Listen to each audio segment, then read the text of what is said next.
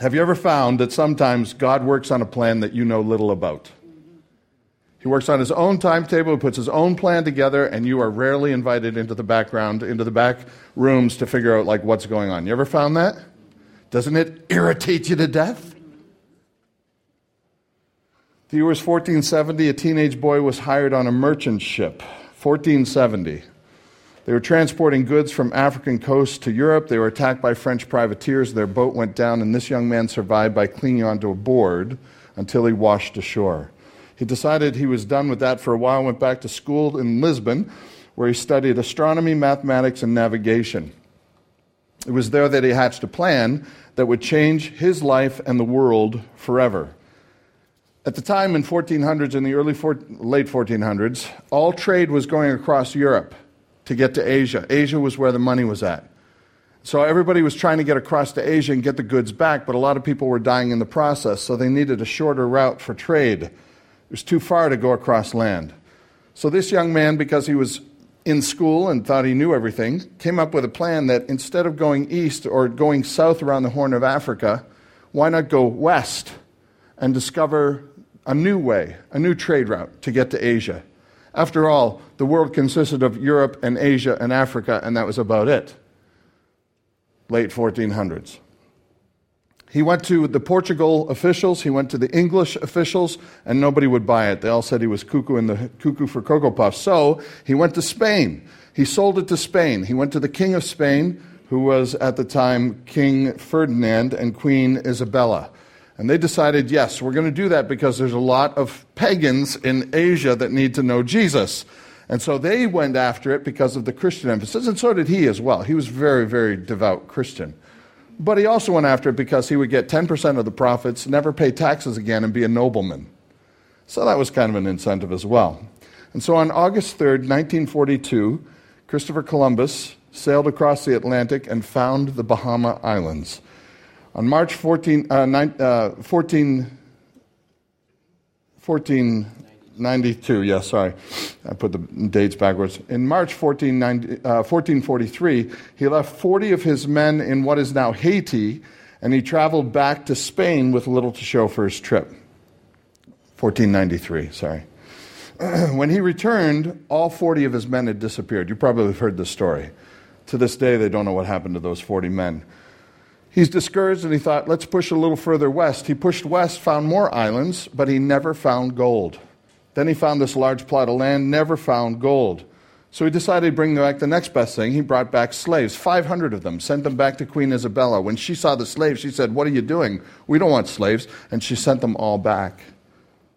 Columbus went back one more time. When he got back, he found that his, his uh, latest civilization was in disarray. They were all mad. There was no air conditioning. They're on these islands. There was no food. And so they had an uprising and they rose up against Christopher Columbus. They put him in chains and dragged him back to Spain in chains, brought him before the, the court and uh, the queen, and she said that he would be ripped of his title, his boats were taken away, everything he had was lost. He had no money, he had no life of luxury, everything fell apart, not a gold doubloon. And that's what he went over to find. But Christopher Columbus's life ignited a thirst for a brand new world that would one day result in the great experiment called the United States of America. I think that's an interesting story because while Christopher Columbus went home in chains and died in poverty, his legacy lives on and delivered a brand new world, which he thought was Asia at the time but we know today was another continent altogether. So here's my questions Have you ever made plans that just keep getting changed on you? You ever figure it all out? Have a five year goal only to figure out that your life is going in the complete different direction? That is Genesis chapter 17. Genesis chapter 17, God carries on a conversation with Abraham. And as, you ever have a conversation with somebody and you start talking and they finish your sentence because they think they know what you're going to say? Does that irritate you? And so we're going to the store. No, the restaurant. And then we are going to stop and get some food. No, gas. And then we are going home. No, to another store. You know, you ever have somebody finish the sentence for you? Maybe you do live with somebody like that. Now, Abraham has a conversation with God and, and keeps interrupting God because he thinks he knows the end of the story. Genesis 17, God says, You will have a family. Abraham says, Yeah, I know, through Ishmael. God says, No, no, no, no, no, no. You're going to have a real child that comes from you and your and a mother. You're going to have a real dad and a mother kind of relationship. Oh yeah, with Hagar. No, no, no, no, no, no, no. Sarah is going to be the mom. No, she's 90 years old. That can't possibly happen. God says, No, no, no, no, no. Not only will it happen, but you will call him laughter, Isaac, because you're going to be so surprised at how this story unfolds. It's like Abraham reveals to God what the story should be like, and God says, No, that's not how it's going to happen.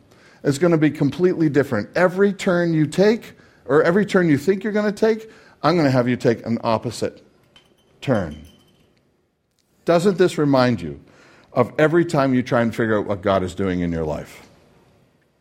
I want you to know that drives type A personalities crazy the difference in how people react to how God moves in their lives re- reveals the maturity level that they have, the relationship level that they have with God. Those who don't follow God continue to try and make it happen on their own. Those who don't follow the Lord and don't trust Him for their future try and figure it out on their, on their own. That's why you have horoscopes and palm readers and everybody to tell you the future. Every fortune cookie, although the ones today aren't near, nearly as good as they used to be, don't you think? Like the fortune cookies today are like, you look nice. You know, they don't tell your future anymore. Anybody that wants to know their future apart from God is trying to do it on their own.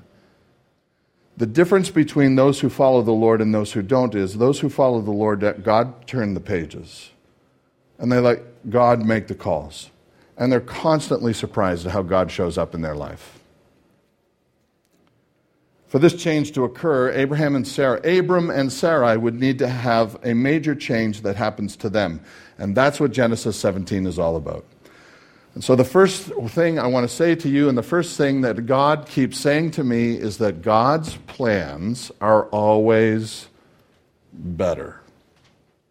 Every little minute detail of God's plan is always better. Let's start reading. When Abraham was, uh, when Abram was 99 years old. How old is Abram, church? Anybody 99 here? yeah. In chapter 16, Abram is 86. In chapter 17, Abram is 99. How many years difference is that? Abram is waiting for God to answer prayers, and he keeps waiting. And the transition from Genesis 16 to Genesis 17 is 13 to 14 years, and he's still waiting. Apparently, Abram just didn't wait long enough. It had been over 20 years since he left Ur of the Chaldees. That's a long time to wait for God to come through, right? Here's the rest of the verse. The Lord appeared to Abram and said to him, I am God Almighty. Walk before me and be blameless. The word here is El Shaddai. Uh, we translate it as God Almighty. It literally means God of the mountains or God who can move mountains. God checks up on Abraham and he says to him, Abraham, are you still a believer that I will perform what I've promised? Are you still walking before me blameless? Are you still are you and I still on the same page? And Abram was hopefully, hopefully still hanging on to the promise of God even 30 20 30 years after the promise was first made. Then Yahweh does an amazing thing.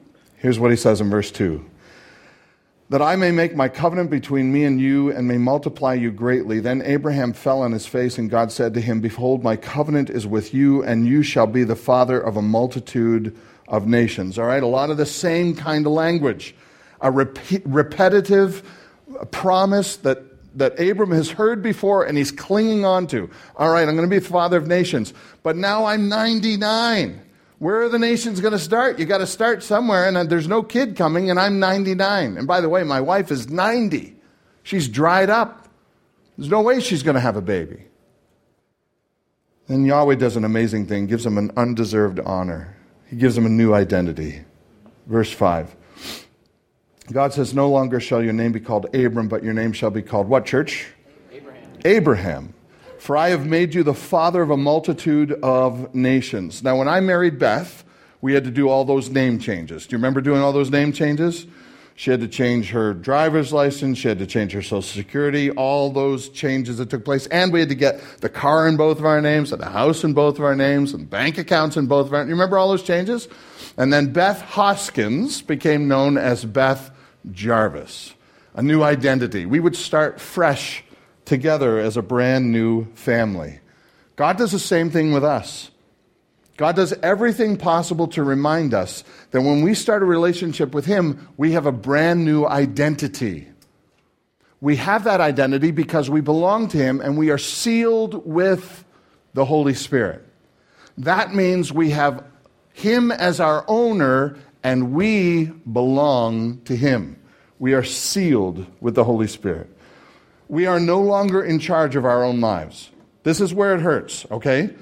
we are no longer in charge of our own lives. God is in charge of our lives. And like Abraham, our goal is no longer to plot the course so that we can achieve our goals for our lives so that we can reach our five year goal. Our goal is to plot God's course for our lives and let Him maneuver us wherever He wants to. That's what it means to walk before Him blameless. The question is not, is God your co pilot? The question is, God your pilot? You don't get any say in what God tells you to do. And that's the big difference between those who follow the Lord and those who don't. We are now children of God. His Spirit bears witness with our spirit. And the way we know that's true is do you let God control your life? God loves to change identity this way. It's our reminder that things are not the same as they used to be. He changed Paul, uh, Saul to Paul. He changed Peter to or Cephas to Peter. Peter. Thank you. He changed Abram to Abraham, and he's going to change Sarai to Sarah. It's, and he changed you. He may not have changed your name, but he changes your identity. You no longer belong to yourself. You now belong to the one who loves you and who owns you. Abraham's new name means father of multitudes. Abram means exalted father. Well, which is a joke anyway, because he didn't have any kids. So he's an exalted father when he finally got to be old enough to be recognized as maybe an elder among the people, but he had no kids. So his own name was a joke his whole life. So God makes it more into a joke. He says, okay, your name's going to be Abraham, which means father of multitudes. Can you imagine the camp that he hung out with? You know, every time they go to him, they said, hey, Abraham. I just have a question for you because you're literally saying, hey, father of a multitude who doesn't have any kids right now. God makes his name even bigger. And it's interesting that he says, I, uh, not that I will make of you a nation, but he says, uh, I have made you a father of a multitude of nations. Then in verse 15, he changes Sarai's name. Then God said to Abraham, As for Sarai, your wife, you shall not call her name Sarai, but Sarah shall be her name. Now, this is interesting because Sarai, in the dialect of the Mesopotamian East, that's Sarah, but it's Mesopotamian. It's, it's, a, it's not its own thing, it's from another culture. Sarah means princess, which is also what Sarai means, but it's princess, but it's a different dialect. It's the dialect of Canaan. And where do they now live? Canaan. So, in a very real way, God says to Abraham, Call your wife Sarah, because this land is yours. You are no longer the person of the East. Now, this is your new, your new identity. You are a person of this land, it belongs to you. Here's what he says to Sarah I will bless her Verse 16, and moreover, I will give you a son by her. I will bless her, and she shall become nations. Kings of people shall come from her. This would be an enormous amount of shame that Sarah has carried her whole life. The only way that a woman has any, any uh, depth to her at all is that she would bear children. And Sarah was, was barren, she didn't have any children. Her whole life, she never had children. And so in the camp, in Abraham's camp, can you imagine? Abraham starts spreading the news. Hey, God said that we're going to have kids. Oh, really? Yeah, I swear to you. And Sarah goes, Yeah, yeah, yeah. God said we're going to have kids. We're going to have kids. And that went on for five years and 10 years and 15 years and 20 years, and it goes on. And eventually, you know, bets were made and bets were lost, and it just became a joke after a while because these guys are getting older. They're not getting younger, and there's no way they're going to have kids. Finally, Abraham, Sarai, says to Abraham, Listen, this is not going to happen with me. I'm just getting older. Go do the thing with Hagar. Let's get a kid out of this. Which was, again, we talked about this totally legal, totally expected, totally welcome uh, kind of action in Abraham's day. So Sarai figured it out. We're going to have a kid, and that kid is going to come from Hagar as a surrogate. I am going to be the mom. That kid will belong to me. And God said, Nope, that's not how it's going to happen. By the way, do you ever think of that? Abraham goes with Sarah, uh, with Hagar. Hagar gets pregnant. Who's at fault, Abraham or Sarah, for not having kids? Now we know, right? It's not Abraham that has the problem of procreation, it's Sarah. You wonder why Sarah got mad at Hagar? Probably because she was really disappointed with God. Hurt people do hurt things to, hurt, to other people, hurtful things. So Sarai takes her anger out on God, kicks Hagar out of the camp. You know the story, we already talked about it. But now God comes and clarifies things. And he says, No, no, no, you're going to have a kid, Sarai. You're going to change to Sarah, and you're going to have a kid, and that kid is going to be the father of nations, uh, or propagate nations through Abraham. So, what do you think Abraham did? What was his reaction? Verse 17. Then Abraham didn't just laugh, he fell on his face and laughed. Have you ever laughed so hard you fell over? That's really laughing, don't you think?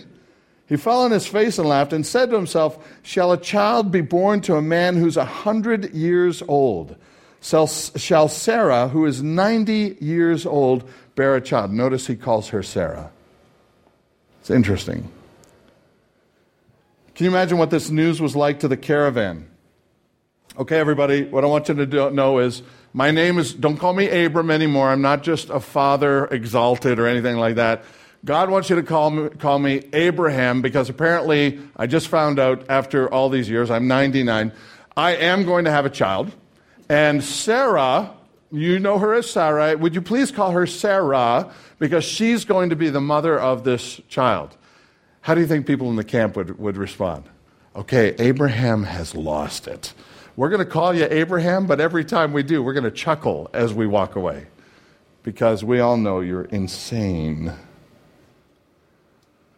Abraham thought he had it figured out. He was not the problem in getting pregnant. Sarai was, and he laughed because he realized, even though he apparently 13 years earlier had the ability to father a child, Sarai never would. Not only was she barren, but now she was old and barren. It's also interesting that a few chapters earlier, Abraham believed God and it was counted to him as righteousness. Does this sound like Abraham believed God? It doesn't, does it? Here, where God lays out the final details, Abraham's response was he laughed. He thought he had it figured out all the way along. He thought, okay, we will move to uh, the promised land and you'll show me where it is, and that's fine. I'll divvy it up with Lot. We'll get rid of Lot so we get along. Uh, you know, he's figured out there's a famine in the land. We'll go down to Egypt. I got that figured out. Um, all right, so, so now we're in the land, and there's a war, and I got to get into, into battle so I can rescue Lot. I got that figured out. Um, all right, so I'm going to be the father of nations, but Sarai's, it might be Sarai's fault. We don't know. So I'll try with Hagar, and bada bing, bada boom, there's a child, so that's how it's going to happen. And God says, no. And then he says, okay, so uh, that didn't work. Well, how's it going to happen? I have no idea. 13 years pass, and I don't know what's going on. And now God says, okay, now it's time, you and Sarah. And Abraham laughs, and probably we would too. Because Abram is a type A kind of guy that's trying to figure it out step by step, and God says, Nope, that's not right. Nope, that's not right. No, that's not right. Here's what I want you to do. But the thing that amazed me is that Abram believed God all the way along. Even though he tried to figure it out, he's still in this car going in the same direction with God. Verse 18. Abram's still trying to figure it out. Abraham said to God, Oh, that Ishmael might live before you. He thought he had it figured out. Yes, yes, God, Ishmael is my real child. Fine, we'll work with him. Sarai can't possibly have a child. Sarai will be the mom, the surrogate mom, right? Is that what you're saying? but there's a problem with that. See, the promise can't come through Ishmael because Hagar can't be involved. She's a descendant not from. Um, Seth, she's a descendant from Ham. And the promise has to come through Sarah and Abraham. God knows that, Abraham doesn't. And there's the stick. There's the problem. Because apparently God knows the future, and I don't. And that's what usually ticks us type A personalities off. God knows the details of the life that have to take place for his plan to come to light. And by the way, if they don't, Jesus is never going to arrive. Jesus can't come through Hagar. Jesus has to come through Abraham, Sarah, Abraham, Isaac, Jacob, David, line of David, promised king forever that would never leave the throne. That's Jesus Christ. Has to come through the right line. It's written in Galatians 4:22, as it is written Abraham had two sons, one by a slave woman and that slave woman's name was Hagar. Hagar. And the one by a free woman and that woman's name was Sarah. Sarah. But the son of the slave was born according to the flesh, while the son of the free woman was born through the what church? God works on a different blueprint than we do. He knows things. He's got it figured out. And my biggest problem is letting him have that leeway. So God deals with our doubts, just like he deals with Abraham. And you'd think that he would kind of get ticked off at Abraham, laughing, rolling around on the ground, wouldn't you? No. Look what he says in verse 19. God said, No, no, no, no, no, no. It's not Ishmael. It's not Hagar. Listen, your wife Sarah shall bear you a son. And you shall call his name Isaac, which is in Hebrew means laughter. Why? Because everybody can't believe God can pull this off. And I will establish my covenant with him as an everlasting covenant for his offspring after him. As for Ishmael, I've heard you. Behold, I blessed him. I will make him fruitful. I'll multiply him greatly. He shall be the father of twelve princes. I will make a great nation out of him. But I will establish my covenant with Isaac, whom Sarah, if you didn't hear it the first time, Abraham, shall bear to you at this time next year. You can't outplan God's purposes. Number two, here's an interesting one God's plans might hurt. Verse 9 And God said to Abraham, As for you, you shall keep my covenant, you and your offspring, and throughout your generations. This is my covenant which you shall keep between me and you and your offspring after you. Here it is every male among you shall be circumcised. God's plans might hurt. you, like, you like that? When God says what to do, He's not saying that it's going to be easy. Sometimes it might be difficult, sometimes it might be painful. It's also interesting that Abraham doesn't have to be circumcised, doesn't have to have every male circumcised so that they can be members of the promise, so that they can be a part of the promise.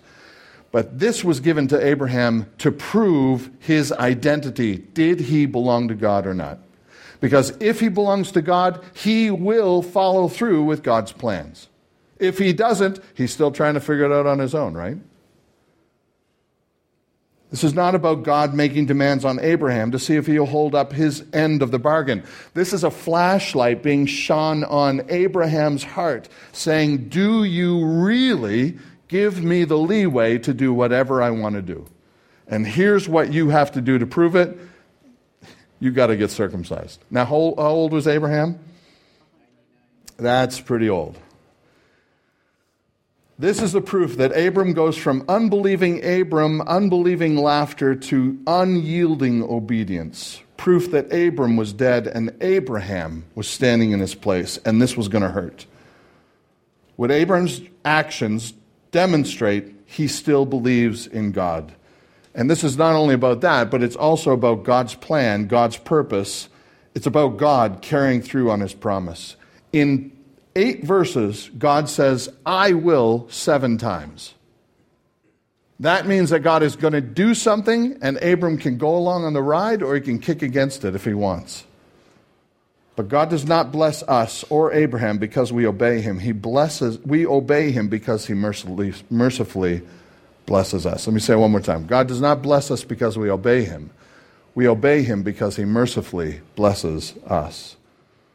And it gets worse. Verse 11 You shall be circumcised in the flesh of your foreskins, and it shall be a sign to the covenant between me and you. So everybody who believes the covenant, the promise is coming, is going to get circumcised. So God, Abraham probably says, uh, are, Am I hearing this right? Do we have to get circumcised, every one of us? God says yes. And Abraham's probably thinking, How about just the little kids, right? We just do the little kids. No, all of you. Listen to this. He who is eight years old among you shall be circumcised, every male through your generations, whether born in your house or bought with your money from any foreigner who is not of your offspring. Because he who is born in your house and he who is bought with your money surely shall be circumcised. So my covenant shall be with your, uh, my covenant be in your flesh, an everlasting covenant. Any uncircumcised male who is not circumcised in the flesh of his foreskin shall be cut off from his people. He has broken my covenant. In fact, he has proven he doesn't believe God. So Abram did exactly what God wanted him to do. He circumcised himself and everybody in his house. You imagine? so what are we doing tonight again, Abraham? Come on in, I got a big party for us. All the men in the house, verse 27, those born in the house and those bought with money from a foreigner were circumcised with him. Now that sounds pretty drastic, don't you think?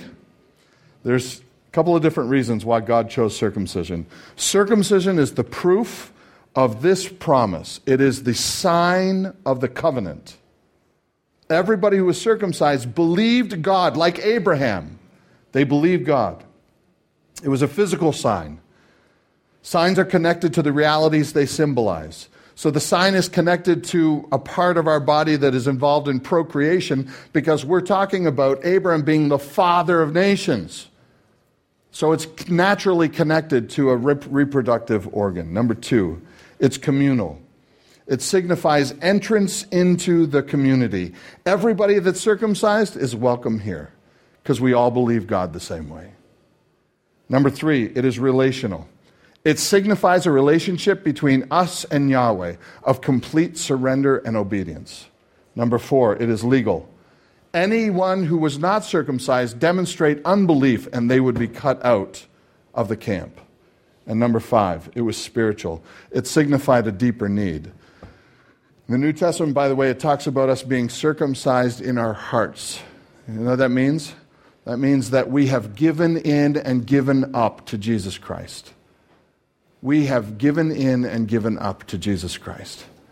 And so today it's not the same. It's not the same physical demonstration of a belief of the Abrahamic covenant where everybody has to be circumcised.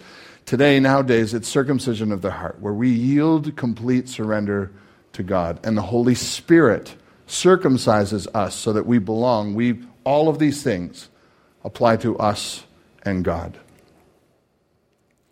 So what? Well, number one, God loves to step into the middle of our lives and surprise us with his updated plans on a regular basis.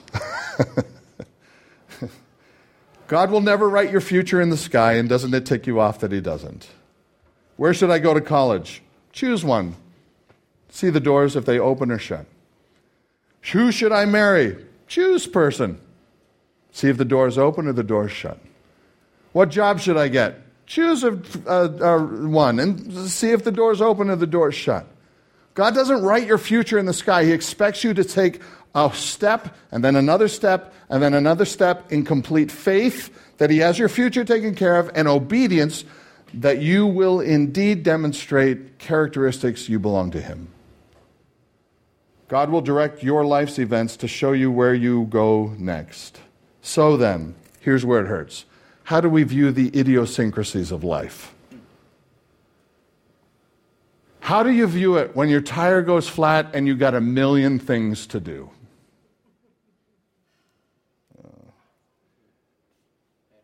How does seeing God in charge like this affect our view of the future? Abraham was trying to fix things the best that he knew how. Fix it by going to Egypt. Wrong. Fix it by doing it with Hagar. Wrong. Fix it by dividing the land with Lot. Wrong, wrong, wrong. Abram was like every other knuckle dragging human male that has walked on the planet. Their goal is to fix any problem in life. But God said, You can't fix this. Here's how I know. Fix your wife who's 90 years old, been barren her whole life, and now is dried up. Fix that. And Abram said, I can't. And God said, Now you get it. You need my help. Stop trying to fix things. Watch me be Almighty God. God loves to bring the dead to life. We can't do it, but God does. He does it all the time. In fact, when you were dead in your sins, God brought you to life. If you know Christ as your Savior. Ephesians 2 4. But God, being rich in mercy because of the great love with which He loved us, even when we were what, church? Dead in our trespasses. Have you ever seen a dead person? Can they do anything? They can't do a thing. Even when we were dead in our trespasses, that's our sin, He made us alive together with Christ. It is by grace that you have been saved. The first thing is God loves to step in the middle of our lives and give us his updated plans on a regular basis. And it ticks me off a lot of times. You'll know why in just a minute. That is the hardest thing for, ma- for me as a male to live with because his plans might be completely different from mine. Number two, because of this promise, through Isaac, we have hopes, a hope of salvation. Romans 9 6. Through Isaac shall your offspring be named. This means that not the children of the flesh, it is not the children of the flesh who are children of God, but the children of promise who are counted as offspring. Have you ever heard anybody say, We're all children of God? If you're born of the flesh, you're a child of God. True or false?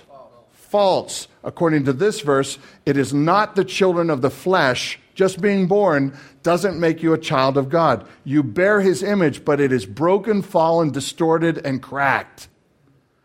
You need to be a child of the promise by accepting Christ as your Savior and being circumcised in your heart so that you have all the legal uh, uh, responsibility so that, you, so, that, so that you belong to God and have all of those things that circumcision demonstrates that we have because we belong to Him. God promised that Jesus would come through the direct line of Abraham. That means Sarah has to be involved. And so here it is. It is more possible for a 99 year old woman or a 90 year old woman to have a baby than it is for God to lie. Say that one more time. It is more possible for a 90 year old woman to have a baby than it is for God to lie. The greatest promise ever made to us is Jesus Christ, this King, this King of all kings would come through the line of Isaac. This Jesus would come. He's the promised one of God. And every promise that we have given to us by God is true because the greatest promise, Jesus, was given to us. We are all spiritual descendants of Abraham. And therefore the promises given to Abraham are also given to us. 2 Corinthians 1:20 says it this way, "For all the promises of God find their yes in him, that's Jesus." That is why through him, Jesus, we utter our amen. That's truly, truly, our truly it shall be to God. It is for his glory. Isaac was important because through him, Jesus would come and we would be saved. Finally, the story of God changes course for Abraham and Sarah. And it is the story of how God keeps his promises to us. Doesn't it frustrate you when God changes your course? Maybe it doesn't. Maybe it only seems like there's a course change. But in God's eyes, there's never a course change. Like, why would I lose my job? I didn't see that coming. No, because you're human. God did. Why do I have this medical condition? I didn't see that coming. No, can't do anything to change it? No. God did. Well, why is my mom, why is my dad sick? I, didn't, I can't do anything to change that. No. God's there. You see, when you operate on that level, it becomes a lot easier to say, not que sera, ah, sera, ah, let's all hold hands and sing kumbaya and just, just, just not care anymore. Sure, you can care. Sure, it might tick you off. But the bottom line is you always say, God's in control. I'm not. He's the one that's, that's calling the shots. I'm not. I'm no longer Abram. I'm now Abraham. And I'm no longer Craig. I am bought with the blood of Jesus Christ. So I surrender to God. My demonstrations of surrender to God mean that everything that God does, I say, fine. God has a purpose in this, and by golly, I'm going to figure out what it is. God is the pilot, He is not the co pilot. And neither are you. You're neither one. You're in the back seat, you're in the trunk. You're just along for the ride. God knows what He's doing, and that's what makes a mature Christian a mature Christian, and I still have a long way to go on this. Hold on to what you've planned loosely. Now it's confession time. You want to hear about my life this week? You tell me God doesn't have a sense of humor. Monday, I am the spouse of all time. I take my wife on an anniversary date. It's amazing. We, I give up a day of work. I'm going to take it on the chin, but I'm going to do it because my wife is worth it. Puts me behind, but that's fine. My calendar is usually tight, but I'll make it up. Tuesday, Beth calls, says my tire's flat. I am an hour away from her. Uh, okay, change your tire. Have any of you driven a town and country? Do you know where the spare tire is on a town and country? They are crazy. Don't ever buy a town and country. I don't know what this, like. This had to be a joke, a, a bet somebody lost because the tire is underneath the driver's side. Like it's underneath. So you have to get this special tool out of the back, unscrew it so it falls to the ground, lay on the ground, pull the tire out, unhook it from what's holding it on under there, slide it back under, pull, crank it. So I'm trying to explain this to Beth over the phone. And I'm thinking to myself, nope, this isn't working. So I get in the car, drop everything I'm doing, and I go to rescue my wife. Now, luckily, she got to a, a, gas station. She tried to put air on the tire, and those stupid little things that tell you when your tire goes flat, what are they called? Your, the sensor. The sensor? Yeah, that's another bet somebody lost right there. Why do you need a sensor in your tire? Do you know those things are almost as much as a tire costs? So when she put the, the, the nozzle on that thing, it, I, it, wasn't, it wasn't in there right or something. It, she took it off and the thing goes flying across the parking lot. This is the second time that's happened to me on a town and country. So immediately all the air goes out of the tire. So she's calling me and I'm going, okay, so drop what I'm doing. I'll go fix the tire. So I go up. Luckily, a nice fella had already started helping her. We changed the tire, put the spare on, got all that stuff back. Three hours, and she's back on the road. Fine. All right. So God had something different for me that day. Fine. Wednesdays were meetings all day. I couldn't do anything on Wednesday. Thursday, I'm thinking, Amanda's going to call me and say, Where is the outline? She's a slave driver. That Amanda, right over there. and I don't want to hold her up, so I'm thinking, okay, Thursday, I'm going to get the, I'm going to get the, uh, um, um, the outline done. We're going to get it done. Thursday's more meetings. I'm trying to find some time to study. Didn't get a lot done on Thursday. Thursday had some meetings in the evening. It just didn't work out. Friday arrives. I'm thinking to myself, free day. I can study all day today. And so I feel really good about that. And then I get a call from Hannah. Hannah says, I went to the car and the car is dead. This is another car. My, yeah, like I need three cars. So this is another one of our cars. Car's dead. I'm going, you have got to be kidding me. I got to get to the outline. So I jump in my car, come, I come down to help Hannah in three hours. Uh, my little girls, Karis and uh, Rebecca, have a concert that they have to be at. And now we only have one car available that they can use, and I'm in it to drive to go rescue Hannah. So I get down to Hannah, and I start looking at this car, thinking to myself, what is wrong with this car? Tried to jump it, sat there, it's not jumping. Tried different cables. I'm, I'm pushing it around Starbucks parking lot. Starbucks parking lots are all like this. Have you ever noticed that? And guess where she was? Right here. So I'm pushing this car, trying to get it up.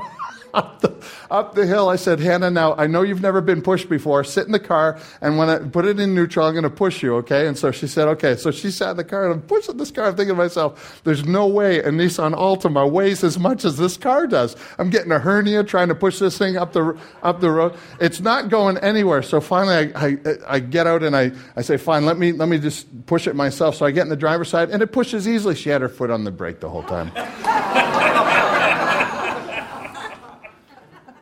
Finally, we get up and I, I, try and jump the car. It's not jumping. It's not. So I have to drive to go find a, a, place where I can buy a battery, find the right battery, come back. I try and put the battery in the car. I have no, I, I got a little tool, a little tool to unscrew the little, they're all th- uh, thread, all, all beat up. They're all, what do you call it? Stripped. They're all stripped. They're all stripped. So I get this, I get the vice grips. I go back and get another tool, get the vice grips so I can pull it and, and turn it like that. The vice grips break. I have to go back to the store and get more tools. And by this time, it started to rain. And I'm getting really, really ticked off because I'm trying to get up back home so I can get the little girls to their, to their, uh, to their concert. So I'm soaking. I'm trying to figure this out. I go back and get some more tools. I get wrenches. I get this little deal where you get five different wrenches. I said, for sure, God, for sure, one of those five is going to fit this doggone thing. It's going to come off. So I come back, metric. It doesn't fit. None of them. Not one of them fits. So I go back to the store and I get vice grips, like the big ones. You know, I spend 50 bucks on these vice grips, jam it down or just yanking on this thing. Finally, I get it off, put the new battery in, it turns on, but by now it's 15 minutes after the concert begins. I speed home. Hannah goes on her way, speed home. I don't have time, I'm full of grease, I'm soaking wet. I didn't go to the concert. The, the kids went by themselves. I feel like a terrible father, and I'm sitting there thinking to myself, now I can get to the outline. And you know what I found? That's me. I didn't see anything all week like I should have seen it. I had a bad attitude. I was thinking to myself, God, why are you doing this to me? I'm trying to get this outline done. Everybody at East is going to be mad at me because this message is going to stink. And I'm just going to have to, you know, pull one out Saturday night and And I found out that I'm really a type A personality and I really like to be in control. And when God doesn't let me have control, it doesn't make me feel very good. Now, that's my confession to you. Maybe you're not that way. Maybe you're thinking to yourself, Craig, you got major issues. You should really find a shrink somewhere and have, have a 20 minute sit down or something. And you're probably right. Because even when I got in here this morning, all I thought about was all the things that needed to be done so that we could do the service. It is so hard to relinquish control to God. It is so hard to think maybe God has a purpose in this battery going dead, isn't it? It is so hard to think maybe God has a purpose for this tire being flat because that does not fit into my plans. But maybe God does. And maybe the guy that changed my tire, I should have been nicer to. And maybe the guys in the parking lot watching, watching me push around a Nissan Altima uphill while my kid was standing on the brake, maybe they needed to see a better testimony of how I treated my child. You know, maybe, maybe I really dropped the ball this week so that you guys could benefit from hearing how I dropped the ball, so maybe it might help you along the way too.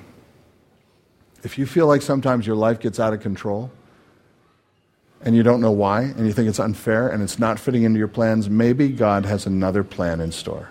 And you know the worst thing is for somebody to come up to you and say that, right? Well, Craig, do you think you really should be acting like this at a time like this? Shut up! Got it under control. And maybe you're sitting there thinking the same thing. Craig, I, I don't think so. I don't think that really applies to me. And maybe you're thinking to yourself, well, I don't get as bad as you do, and maybe that's true. But in reality,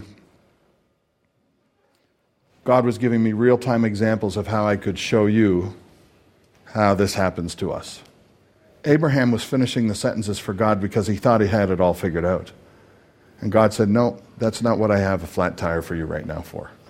That's not what I have a dead battery for you for. I've got it something completely different. I should have realized God was letting me learn this lesson so I could be a real time example to you this morning. And the irony is, I didn't. The same message I was going to preach to you. Simply put, I just may not have enough information to know why my plans are getting changed all the time. And neither do you. You may not know what God is doing, but the lesson we learned from Abram and Sarah is that God definitely has a purpose for all he does. You might think you're going on a journey to bring home a box of gold doubloons. But God might have a whole new world for you to discover. That's why Romans 8:28 is so powerful. And we know, church, that for those who love God, you had your name changed? Your identity changed? You belong to God? Those who love God, how many things? All things. Flat tires, batteries, dead, rain, all things work together for good for those who are called according to his purpose. It worked for Abram and Sarai, and it works for us too.